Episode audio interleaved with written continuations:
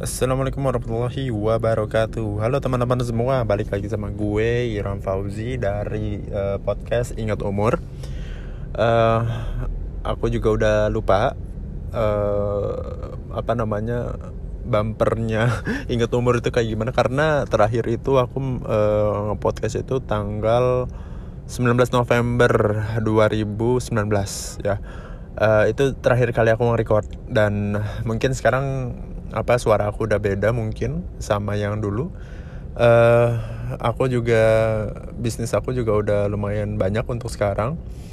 Uh, pemasukan aku juga udah lumayan banyak juga. Jadi alhamdulillah udah bisa dapat uh, profit lebih banyak lagi dari yang kemarin. Uh, kalau untuk episode kali ini aku ini mungkin episode kelima. Dan episode kelima ini aku mau uh, ceritain aja uh, karena kalau kemarin kan podcast yang uh, terakhir itu kan belum ada berita tentang kayak COVID-19 gitu kan. Nah maka dari itu aku pengen uh, mau cerita-cerita aja nih tentang uh, adanya COVID-19 ini. Aku biasanya ngapain aja sih keseharian aku. Terus uh, apalagi ya? Uh, itu aja sih karena uh, sampai sekarang itu aku sebenarnya untuk kayak uh, semester lalu itu aku sempat magang uh, di salah satu perusahaan uh, dosennya aku.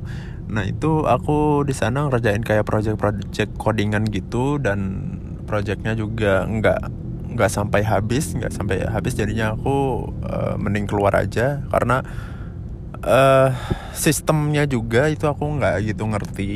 Uh, karena di kampus itu aku cuma belajar sampai ya Java Java terus uh, database lalu udah cuma itu doang. Java sama SQL uh, uh, apa Microsoft SQL ya bukan nama SQL tapi sama aja sih query-nya. Ya gitu dah. Uh, pokoknya aku uh, pas waktu itu pas semester lalu itu aku magang di sana tuh aku nggak ngerti apa-apa. Aku belajar ya waktu itu belajar pertama kali terus langsung dijerumusin untuk membuat suatu project. Dan projectnya juga gede projectnya itu ya bikin apa ya kayak chart gitu. Sebenarnya kalau mau bikin chart untuk desktop software itu dari SMP itu aku udah belajar. Cuman kalau misalkan untuk membuat chart untuk menampilkan chart di dalam suatu website dan itu memakai bootstrap juga itu aku masih bingung. Karena HTML juga aku uh, cuma cuma apa ya cuma celupin doang nyelupin bentar terus uh, nyel, uh, diangkat lagi. Nah itu itu adalah otak aku pas lagi belajar HTML karena HTML itu aku nggak gitu ngerti. Tapi kalau misalkan udah ada satu file HTML itu aku bisa ngerti gitu. Uh, ini tuh jerumusnya mau ke mana. Tapi kalau misalkan bikin originally from me uh, itu aku belum bisa untuk membuat HTML tapi alhamdulillah sekarang udah agak-agak ngerti untuk HTML CSS dan PHP Uh, karena aku juga sekarang bisnisnya ya gitu bikin uh, jasa pembuatan website terus juga apa namanya jasa pembuatan server ataupun uh, sewa server atau pembelian server dedicated server uh, kalau sekarang aku jerumusnya ke uh, ke sana ya uh, jualan jualan jualannya seperti itu. Karena kenapa? Karena itu lebih gampang lebih ris cuma resell doang terus jasanya juga penginstalannya juga gampang ya sekarang udah serba otomatis untuk pembuatannya. Pembuatan website juga sekarang ada si panel kan. Si panel udah lama sih sebenarnya. Cuman kita kalau mau naruh plugin juga gampang kalau WordPress ya kan? Kita tinggal uh, modal sekali aja. Modal sekali beli uh, yang ori. Terus kita install installin kalau misalkan ada uh, customer yang pengen uh, bikinin mau minta bikinin website ya aku tinggal uh, kalkulasiin aja. Mau uh, misalkan model aku awal-awal tuh 60 dolar berarti satu orang ya paling aku jualnya 6 dolar gitu biar uh, kalau misalkan 10 orang uh, baru bisa profit balik. Dan 6 dolar itu kenapa aku bisa jual murah? Kenapa? Karena uh, biar laku sih sebenarnya. Uh, biar cepet laku biar cepet apa namanya uh, dia juga bisa repeat order juga itu malah menjadi keuntungan juga buat aku gitu. Terus uh, kan itu udah apa namanya uh, aku beli mod beli sebagai modal beli script itu sebagai modal uh, untuk uh, beberapa uh, customer yang mau uh, beli ya. Karena itu aku belinya lisensi ya lisensi dari uh, script website itu. Dan di lisensi tersebut juga diperbolehkan untuk seperti itu karena itu kan udah masuknya bukannya individual license tapi udah business license yang di mana aku juga bisa memperjualbelikan itu kecuali aku memperjualbelikan lisensi yang sudah uh, seharusnya itu cuma milik aku doang. Tapi kan aku uh, istilahnya aku yang install aku yang punya uh, kode lisensi tersebut.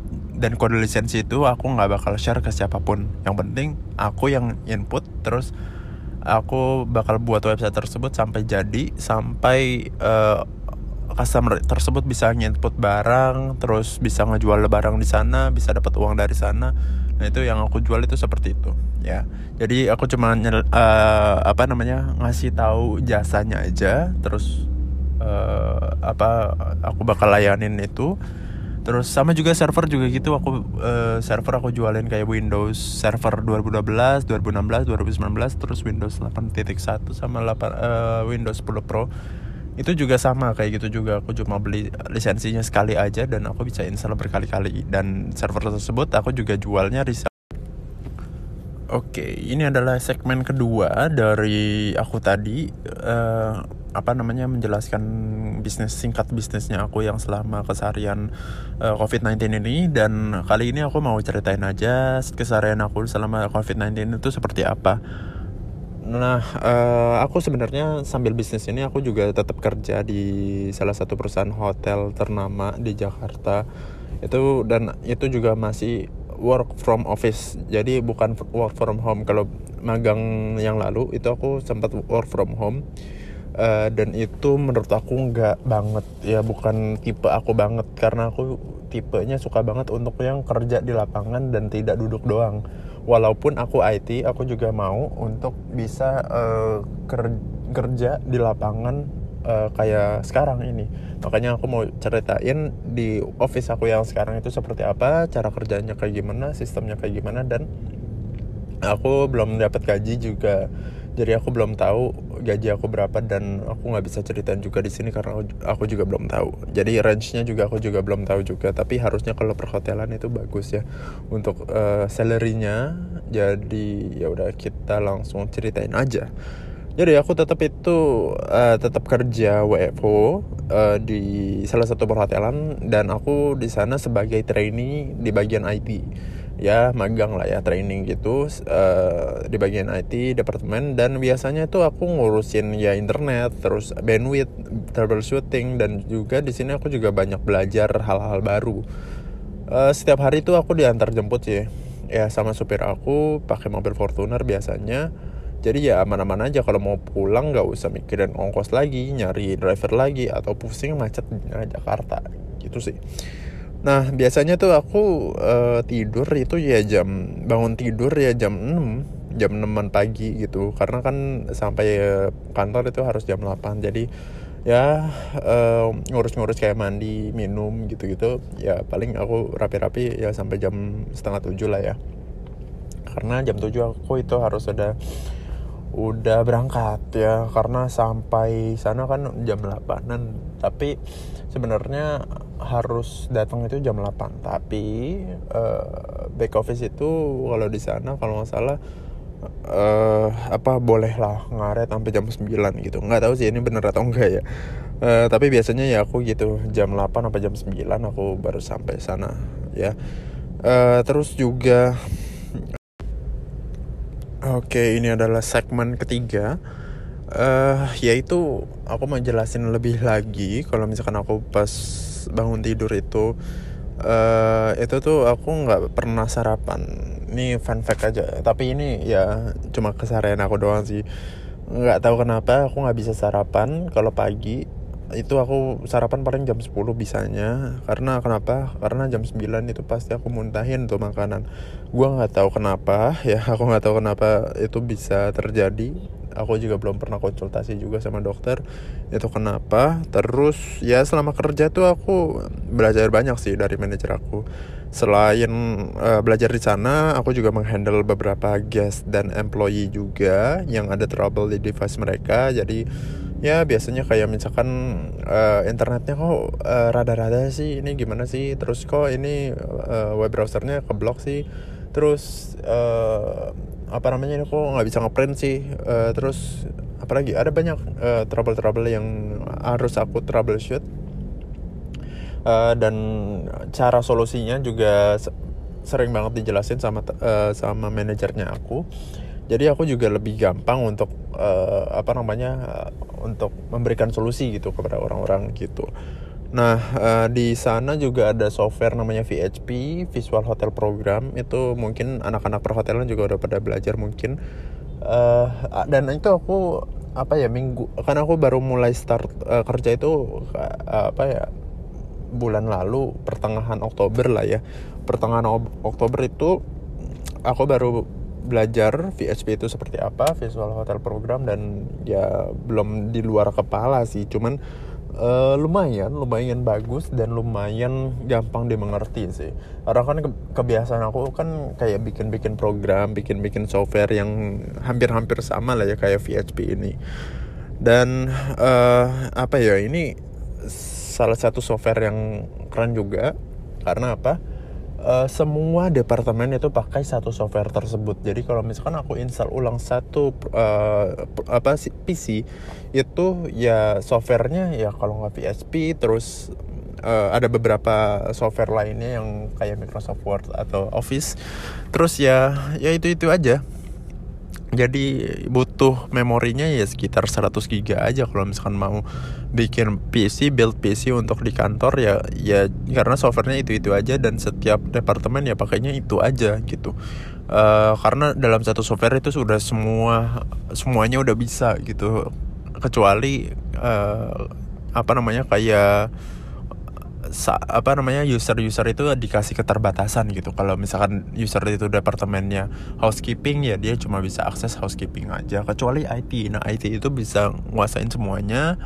Uh, maka dari itu aku juga harus belajar untuk semuanya. Semuanya itu harus aku pelajarin sistem-sistemnya biar aku bisa ngasih solusi gitu kepada mereka.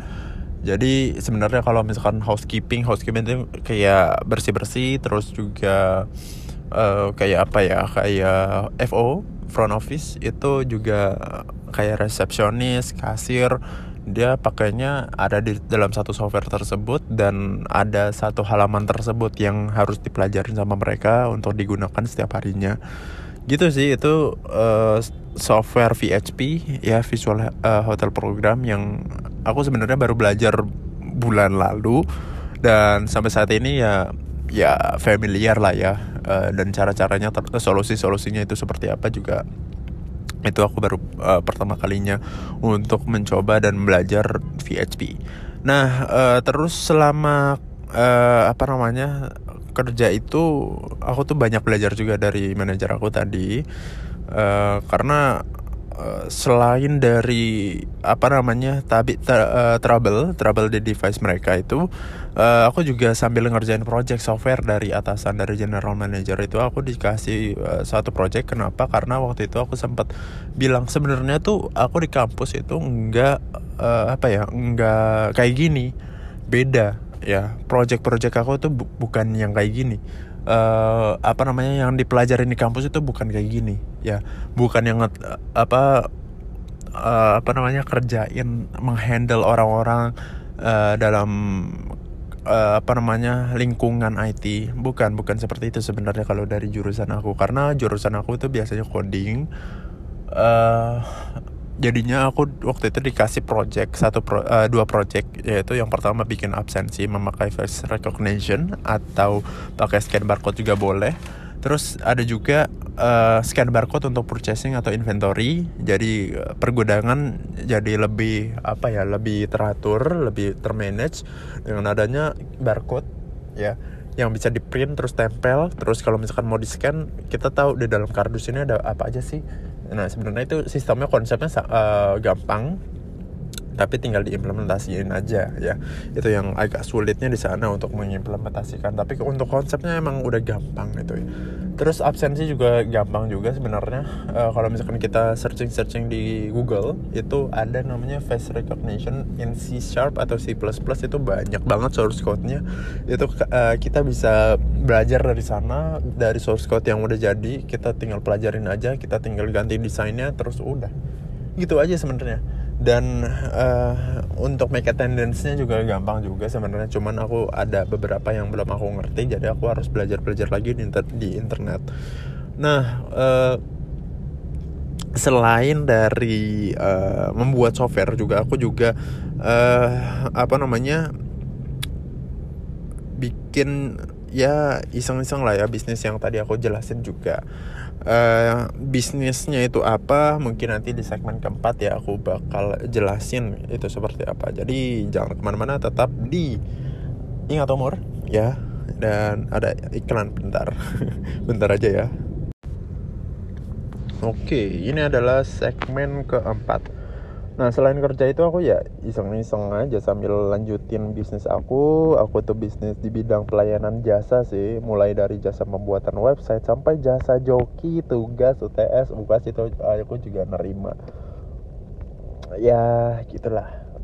Profitnya ya lumayan lah ya. Jasa joki itu apa ya gede lah ya. Bisa sampai 10 juta untuk dapetinnya setiap ada UTS atau UAS apalagi kalau misalkan kita punya teman-teman banyak yang sering joki terus dia ngajak-ngajakin eh, bawahannya anak apa yang baru masuk. Semester 1 semester 2 uh, ya itu sebenarnya keuntungan juga sih buat aku. Ya dan juga aku bisa memberikan peluang usaha juga buat buat orang-orang yang mengajak ya. Karena pastinya aku juga bakal ngasih bonus juga ke mereka jadi lumayan juga untuk uh, pemasukan mereka lah ya. Dan uh, aku juga sebenarnya di kuliahnya aku itu aku juga gampang untuk mencernanya. Uh, aku juga IPK-nya lumayan jadi mungkin bisa menjadi bahan pertimbangan juga untuk uh, apa namanya calon-calon yang mau ngejoki di aku juga gitu. Nah uh, sel selain jasa joki itu aku juga uh, biasanya apa ya aku bikin jasa pembuatan server. Nah servernya itu uh, gimana ya jasa apa sewa servernya itu ya gampang sih untuk resellnya karena aku dari satu website terus aku ada yang trial terus aku jualin server dari uh, hasil trial itu biasanya trial itu dapat 100 dolaran dan untuk dapetin 100 dolar itu bisa beli akun dari orang atau bikin akun sendiri pakai VCC sendiri. Nah, VCC itu apa sih? VCC itu adalah verification credit card. VCC itu bisa dibuat uh, dari uh, beberapa bank yang ada di Indonesia yang mana uh, ada yang Mastercard ada yang Visa itu bisa dibikin sendiri dengan ada Bank BNI, Bank BCA dan juga Bank Mandiri itu bisa dibikin sendiri. Uh, tutorialnya ada di internet bisa cari sendiri aja. Nah uh, bisa dengan keyword VCC atau VCN ya kalau misalkan BNI itu pakai VCN dan itu lebih gampang kalau menurut aku karena BNI itu bisa bikin VCN itu memakai SMS aja terus kita tinggal uh, apa namanya ketikin aja mau uh, mau isi berapa saldo gitu kan. Biasanya untuk verifikasi itu bisa satu dolar sampai lima dolaran. Ada ada juga yang 10 dolar. Uh, tapi yang aku biasanya pakai itu yang satu dolar sampai lima dolar. Yang satu dolar itu biasanya Oracle Cloud kalau yang 5 dolar itu pakai Folder kalau yang 10 dolar itu OVH Cloud sih dan semakin tinggi juga semakin bagus juga ada anti DDoS-nya karena benefit utama yang aku jual itu pasti harus ada anti DDoS-nya karena apa? Karena uh, kebanyakan dari yang membeli server ini aku uh, apa namanya pada dari game online. Jadi sebenarnya aku tuh uh, membangun komunitas dulu sih. Sebenarnya dulu itu aku sempat main uh, di satu server gitu, ya kan? Aku uh, main di salah satu server 5M 5M itu kayak GTA 5 gitu. Dan di 5M itu aku dapat banyak teman di sana karena uh, pertama kalinya aku itu menjadi mekanik seorang mekanik yang uh, apa namanya memperbaiki suatu mo uh, satu mobil terus modifikasi dari situ aku dapat banyak temen dapat teman baru terus juga aku sempat menjabat menjadi DPR juga Dewan Perwakilan Rakyat di sana. Jadi kalau misalkan ada saran-saran masuk untuk ke server itu aku, harus diolah dulu dari aku. Terus aku juga dari sana juga dapat banyak teman lagi dapat banyak teman akhirnya aku pindah-pindah ke server lain terus akhirnya dapat banyak teman lagi. Terus tiba-tiba aku diajakin oleh satu uh, satu teman aku uh, yang biasanya di Discord itu aku ngobrol dan akhirnya aku diajak uh, menjadi developer di sana. Tapi di salah satu server lagi itu aku di, uh, disuruh untuk menjadi developer dan uh, uh, server tersebut nggak nggak lama langsung tutup. Kenapa tutup? Karena ada salah satu problem ada salah satu uh, masalah yang enggak diinginkan sebenarnya ya. Dan ini juga berkaitan sama satu musisi yang yang punya itu sebenarnya dulu uh, dulu tuh yang punya ada salah satu musisi yang sekarang lagi viral ya. Karena ya gitulah ya.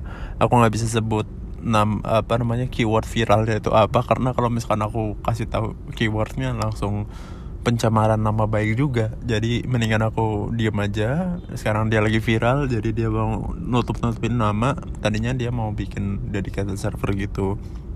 Jadi uh, apa namanya jadinya gagal. Karena apa? Karena dia lagi viral mau nutupin nama dulu. Jadi ya apa namanya libur dulu lah ya libur dulu dari server Nah, uh, padahal itu proyeknya lumayan gede. Itu uh, pendapatannya bisa gede itu dari uh, ke pemasukannya aku juga. Jadi tapi ya gitulah ya.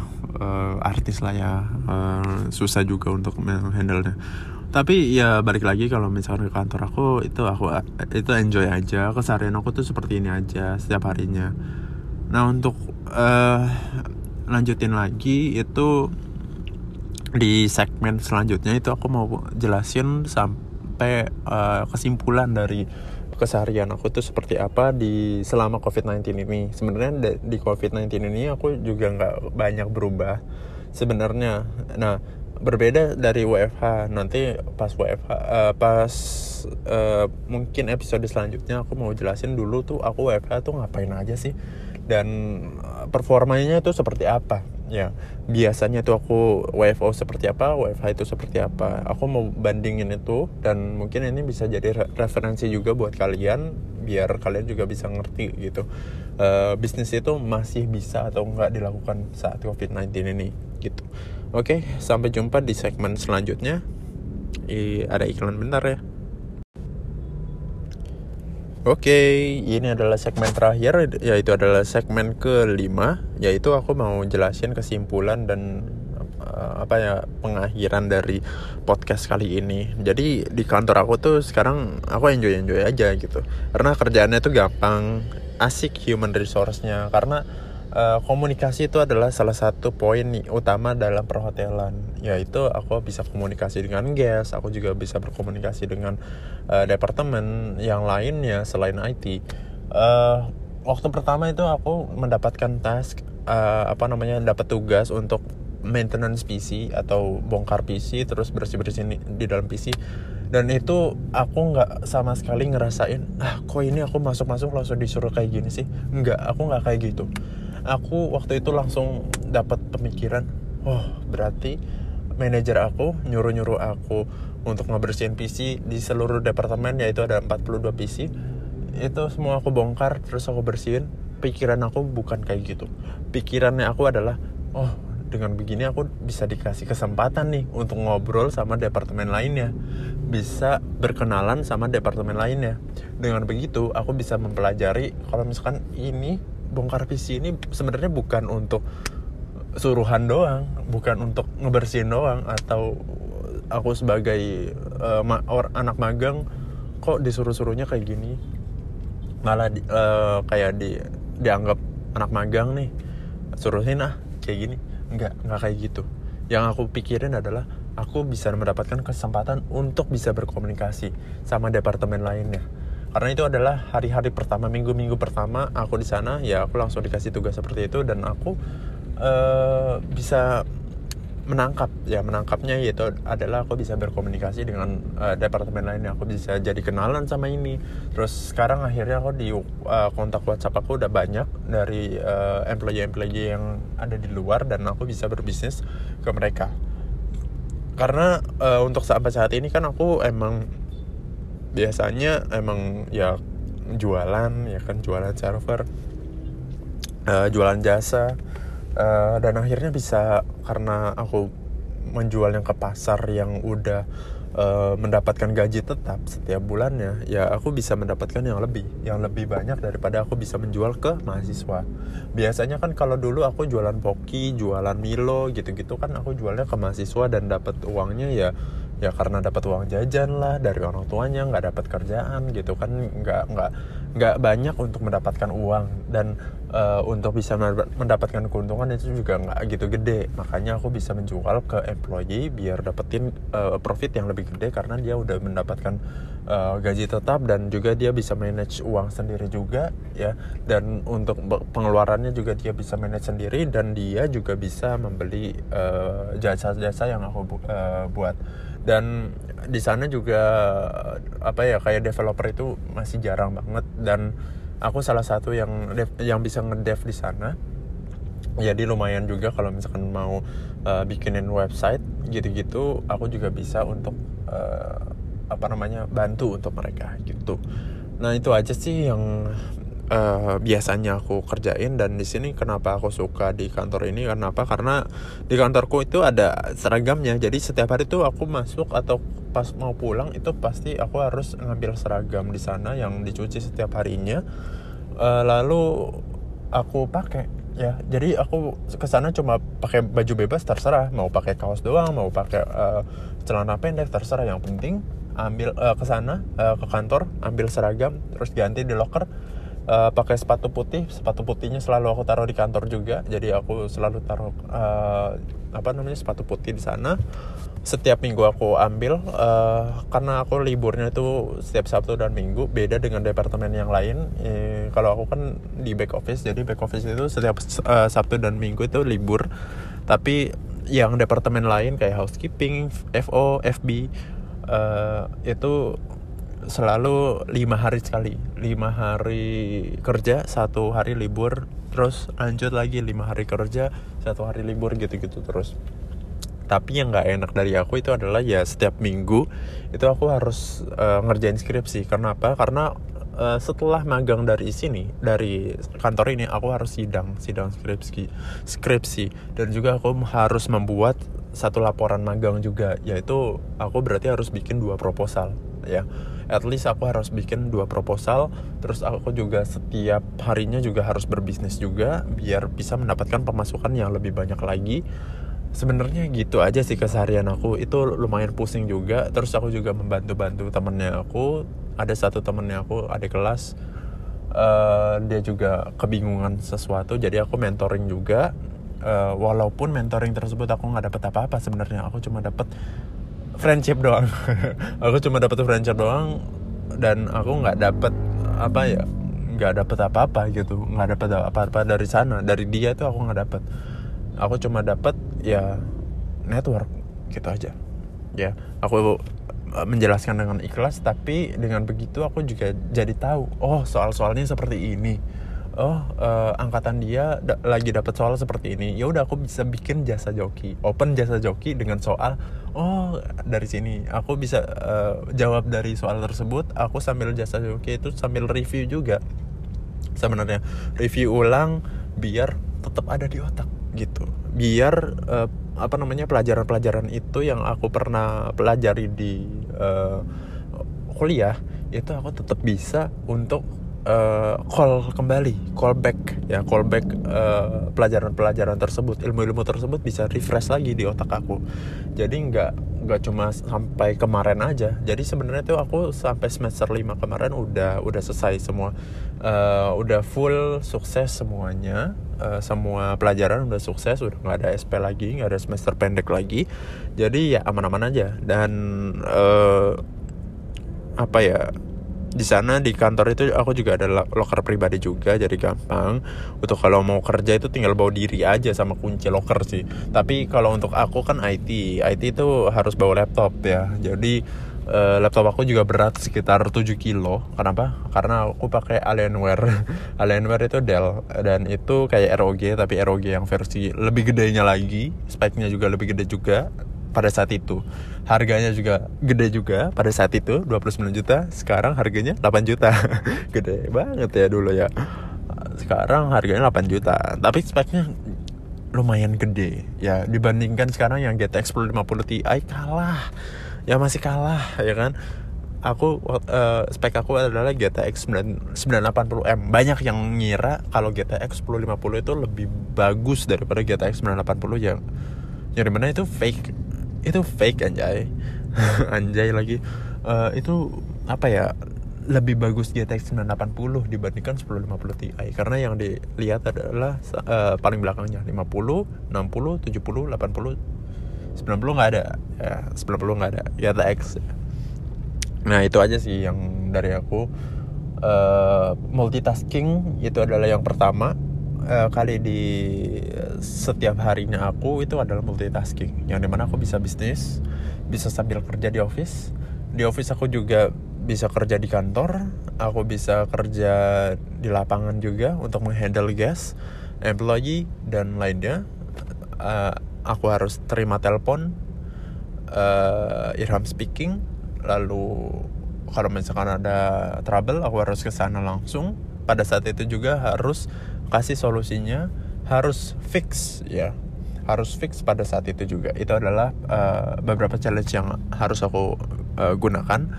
Terus kerjaan aku juga ada untuk membuat project. Ada dua project yaitu adalah bikin form absensi. Absensi dengan cara face recognition. Lalu kalau misalkan udah bisa face recognition face recognition itu seperti kayak iPhone 10 ke atas ya terus juga dari situ harus ada barcode juga biar scan sekali langsung online report masuk ke online report. Dan itu jadi lebih gampang juga lebih keren juga kalau menurut aku. Uh, itu aja sih yang dari aku. Biasanya aku bikin ya server gitu. Kalau misalkan mau kontak-kontakan ya bisa WhatsApp ke aku atau uh, eh, DM aku juga boleh.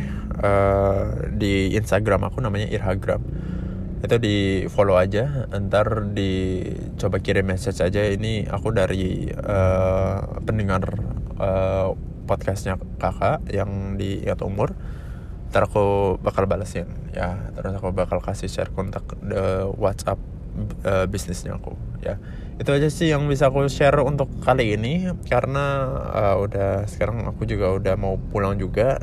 Tadi aku baru ngerjain skripsi ini hari Sabtu setiap minggu tuh aku harus ngerjain skripsi sama teman-teman aku terus aku juga tadi barusan ambil makan sambil apa setelah makan uh, eh, AIC all you can eat karena setiap bulan tuh aku pengen banget untuk merasakan all you can eat.